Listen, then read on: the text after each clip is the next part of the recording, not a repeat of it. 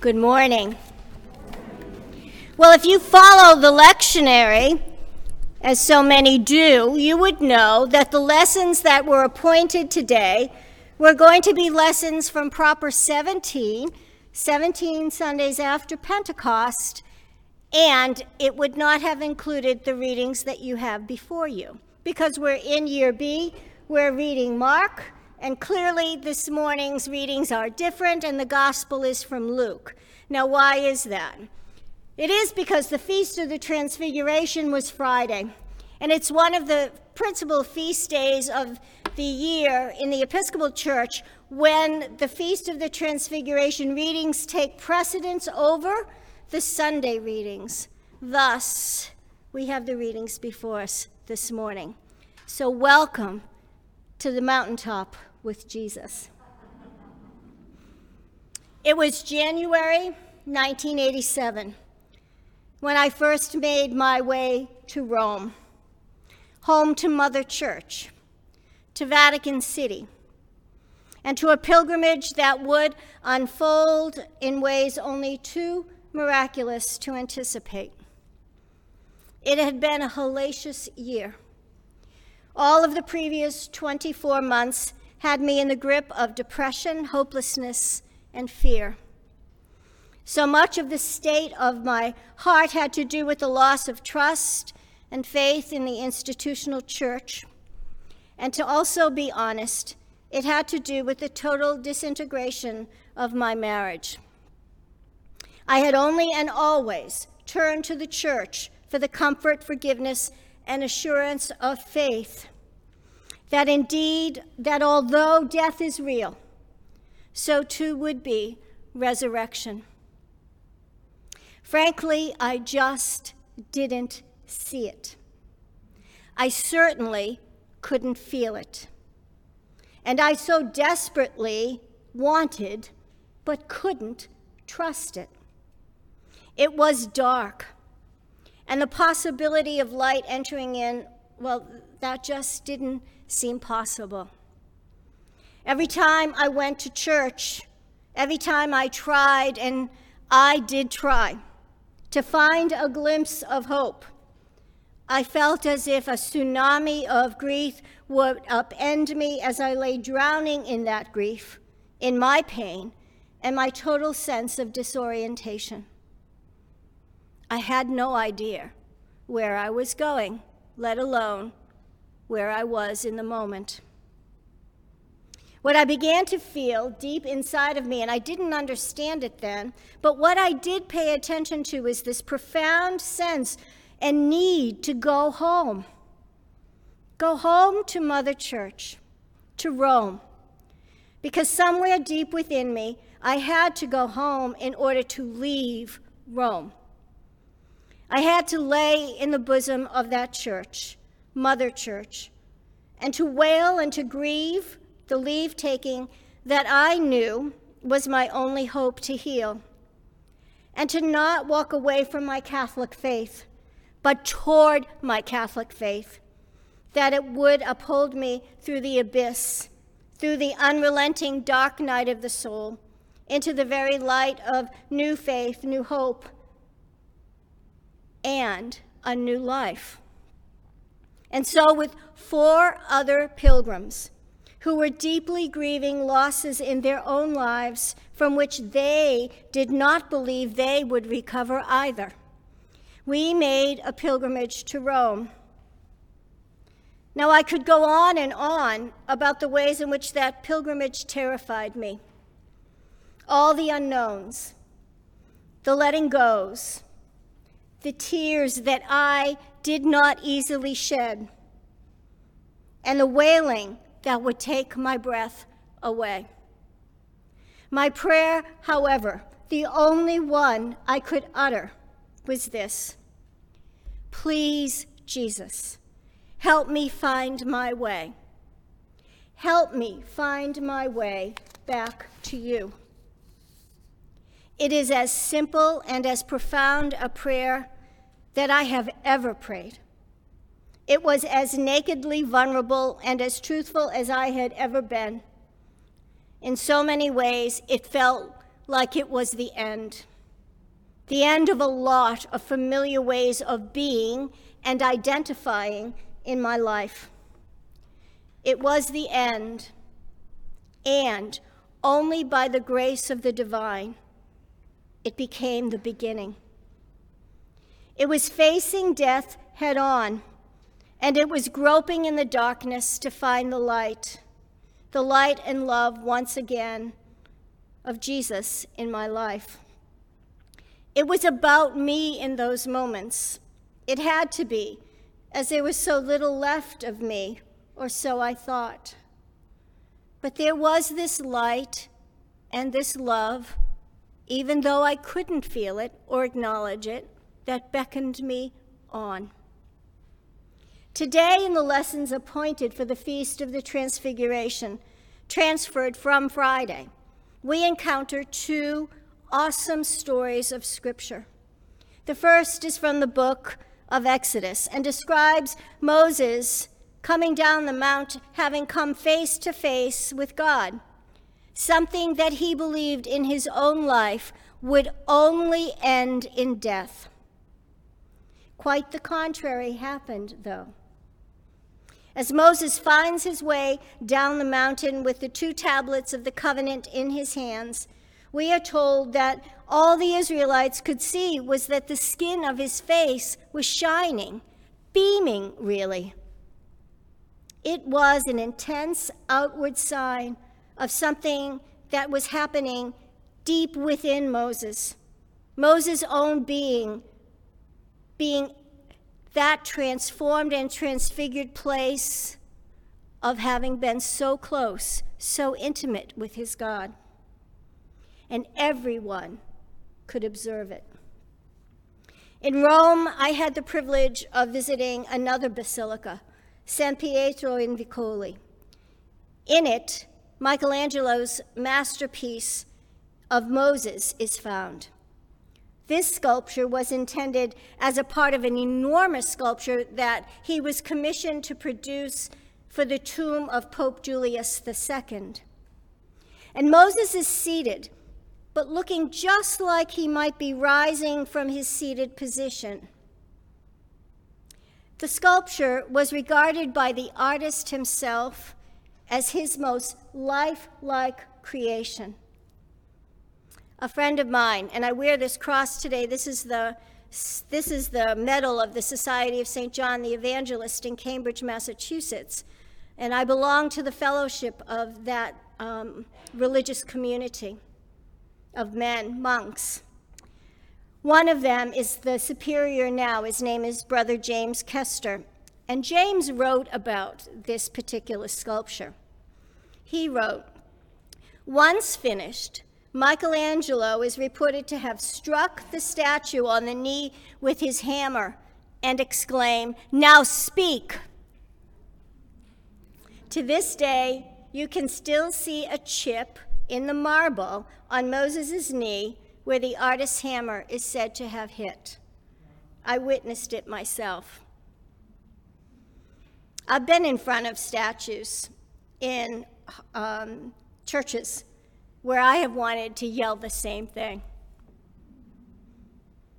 James goes on to write that it wasn't that he found that so curious about the image, but what drew his attention and he found most curious about it was that coming out of Moses' skull, James thought, were horns, two horns, two stubby horns emerging from Moses' head. This reminds James of the words of his Anglican Religious Order's founder, Father Benson. Father Benson wrote these words None can come to Christ and go away as they came. Our coming to Christ changes everything. And therefore, even to the old scenes, we return with changed hearts it is indeed a greater thing to return to the old world by a new and heavenly life and to live in the world as those who have been with Jesus than it is to enter upon new spheres of life, but with that old heart. That would be to set about new things in an old way. The necessary thing for us is to set about old things in a new way. I had once read that the horns were not meant to be interpreted as horns at all, but as the remnants of the heavenly beams of light that penetrated into Moses' body from the divine himself, that reached deep into the prophet's heart and soul. What seems like the odd thing, upon deeper reflection, is really meant to signify something much deeper. It's like the definition of sacrament in our catechism in the Book of Common Prayer. A sacrament is an outward and visible sign of an inward and spiritual truth, something that you know and believe that, ex- that exemplifies a change that happens deep within you. Well, the intensity of the encounter with Moses had changed everything for him. Not only is his face shining, but in the deepest res- recesses of his being, the light and love of God for Moses and for the people of God by extension re enter into his life and render him totally transformed. Indeed, as he goes down that mountain, once again, he goes down a completely changed human being, a prophet who would fulfill the mission of God in his own life. Such is the story in our gospel text this morning.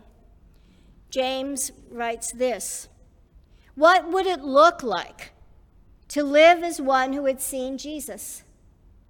What would it look like for you to live as if you have seen Jesus? Well, to take a cue from Father Benson, everything would be changed. The way we look at the world would change. The way we act would change. Even the way we make decisions would change. None can come to Christ and go away as they came. My friends, just before Jesus invited his friends to the mountaintop where he and they experienced this glorious and powerful and terrifying transfiguration, he had just told them of his impending suffering and death. I only wonder what the human heart of Jesus was holding as he shared the inevitable ending of his life among the friends he loved unconditionally. How overwhelmed by grief perhaps he was and they were. How fearful about what was now inevitably unfolding before him and those whom he loved. Indeed, this, is, this must have felt like only an ending for him, for the human Jesus, and for the disciples in that moment as well. And yet we know it wasn't that at all. Jesus may well have needed his friends right beside him. Jesus may well have needed to hear his Abba's voice once again as he did at his baptism at the beginning of his public ministry, reminding him of his true and deepest identity. Like us, we need those reminders too. And I can only believe that his friends needed to be there as well terrified in the moment, and yet transfigured with Jesus to come down the mountain, never to be the same again.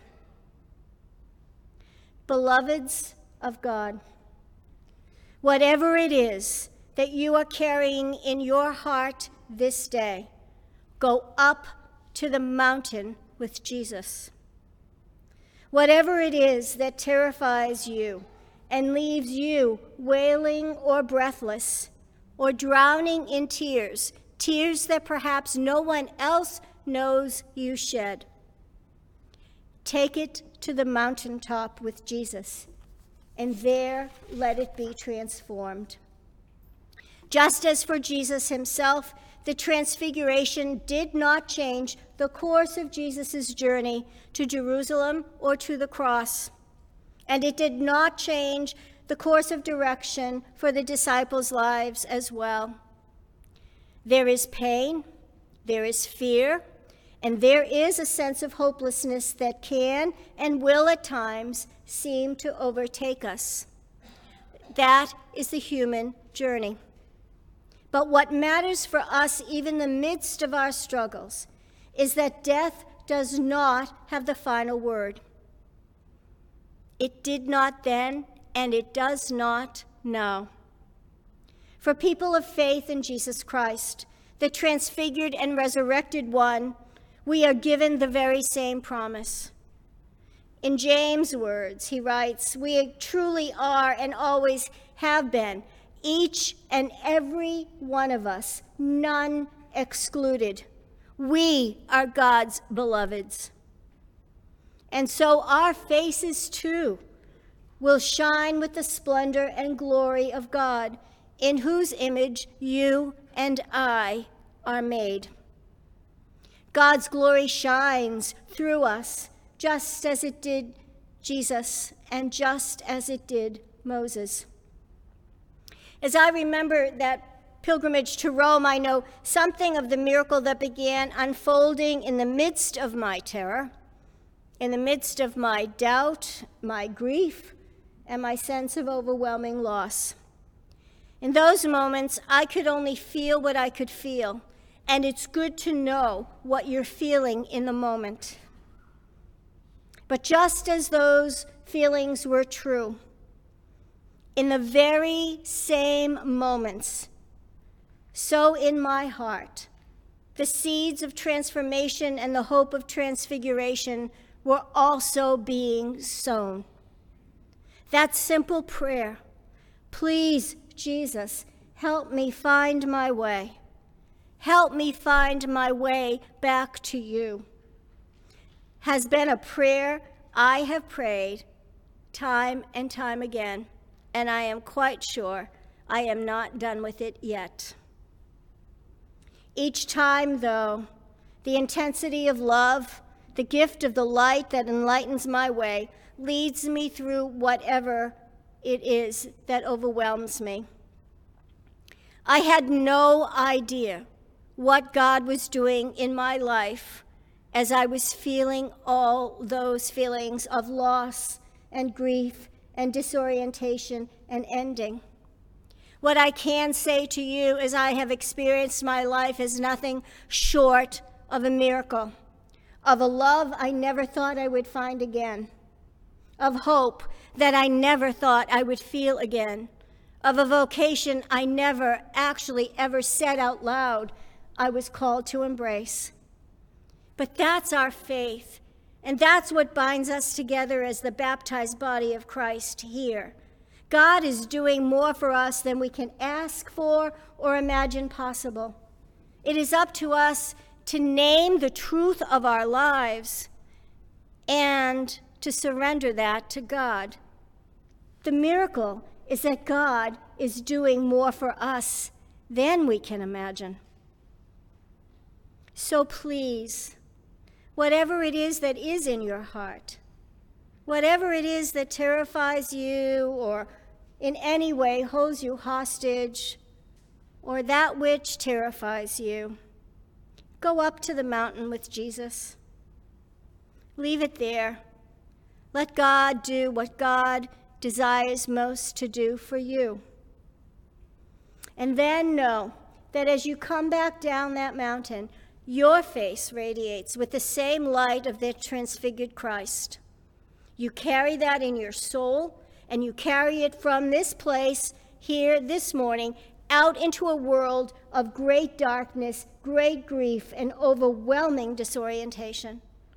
It is the light of Jesus Christ that we're called to bear, and God knows this world needs it so desperately. As we bear such radiance, then, May we have the courage to radiate such light and love for all of God's beloveds. And may we, too, have the courage to set about doing old things in new ways. Amen.